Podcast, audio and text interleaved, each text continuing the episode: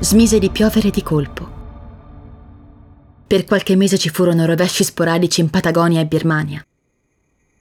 Poi il cielo diventò un lenzuolo azzurro e asciutto. Vivevamo sottoterra come vermi, con 10 litri di acqua desalinizzata alla settimana. La storia di mia madre è la storia di una battaglia epocale, di una guerra che un pugno di scienziati in un laboratorio invisibile ai GPS ha combattuto agli inizi degli anni 30 del nuovo secolo. Se io sono qui a raccontarla e voi siete ancora tutti vivi e in grado di ascoltarla, il merito è solo di questa donna straordinaria.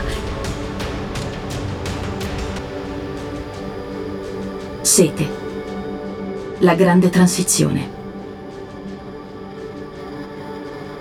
Un podcast di Eurostandard prodotto da O Suono Mio. Ascoltalo su tutte le piattaforme.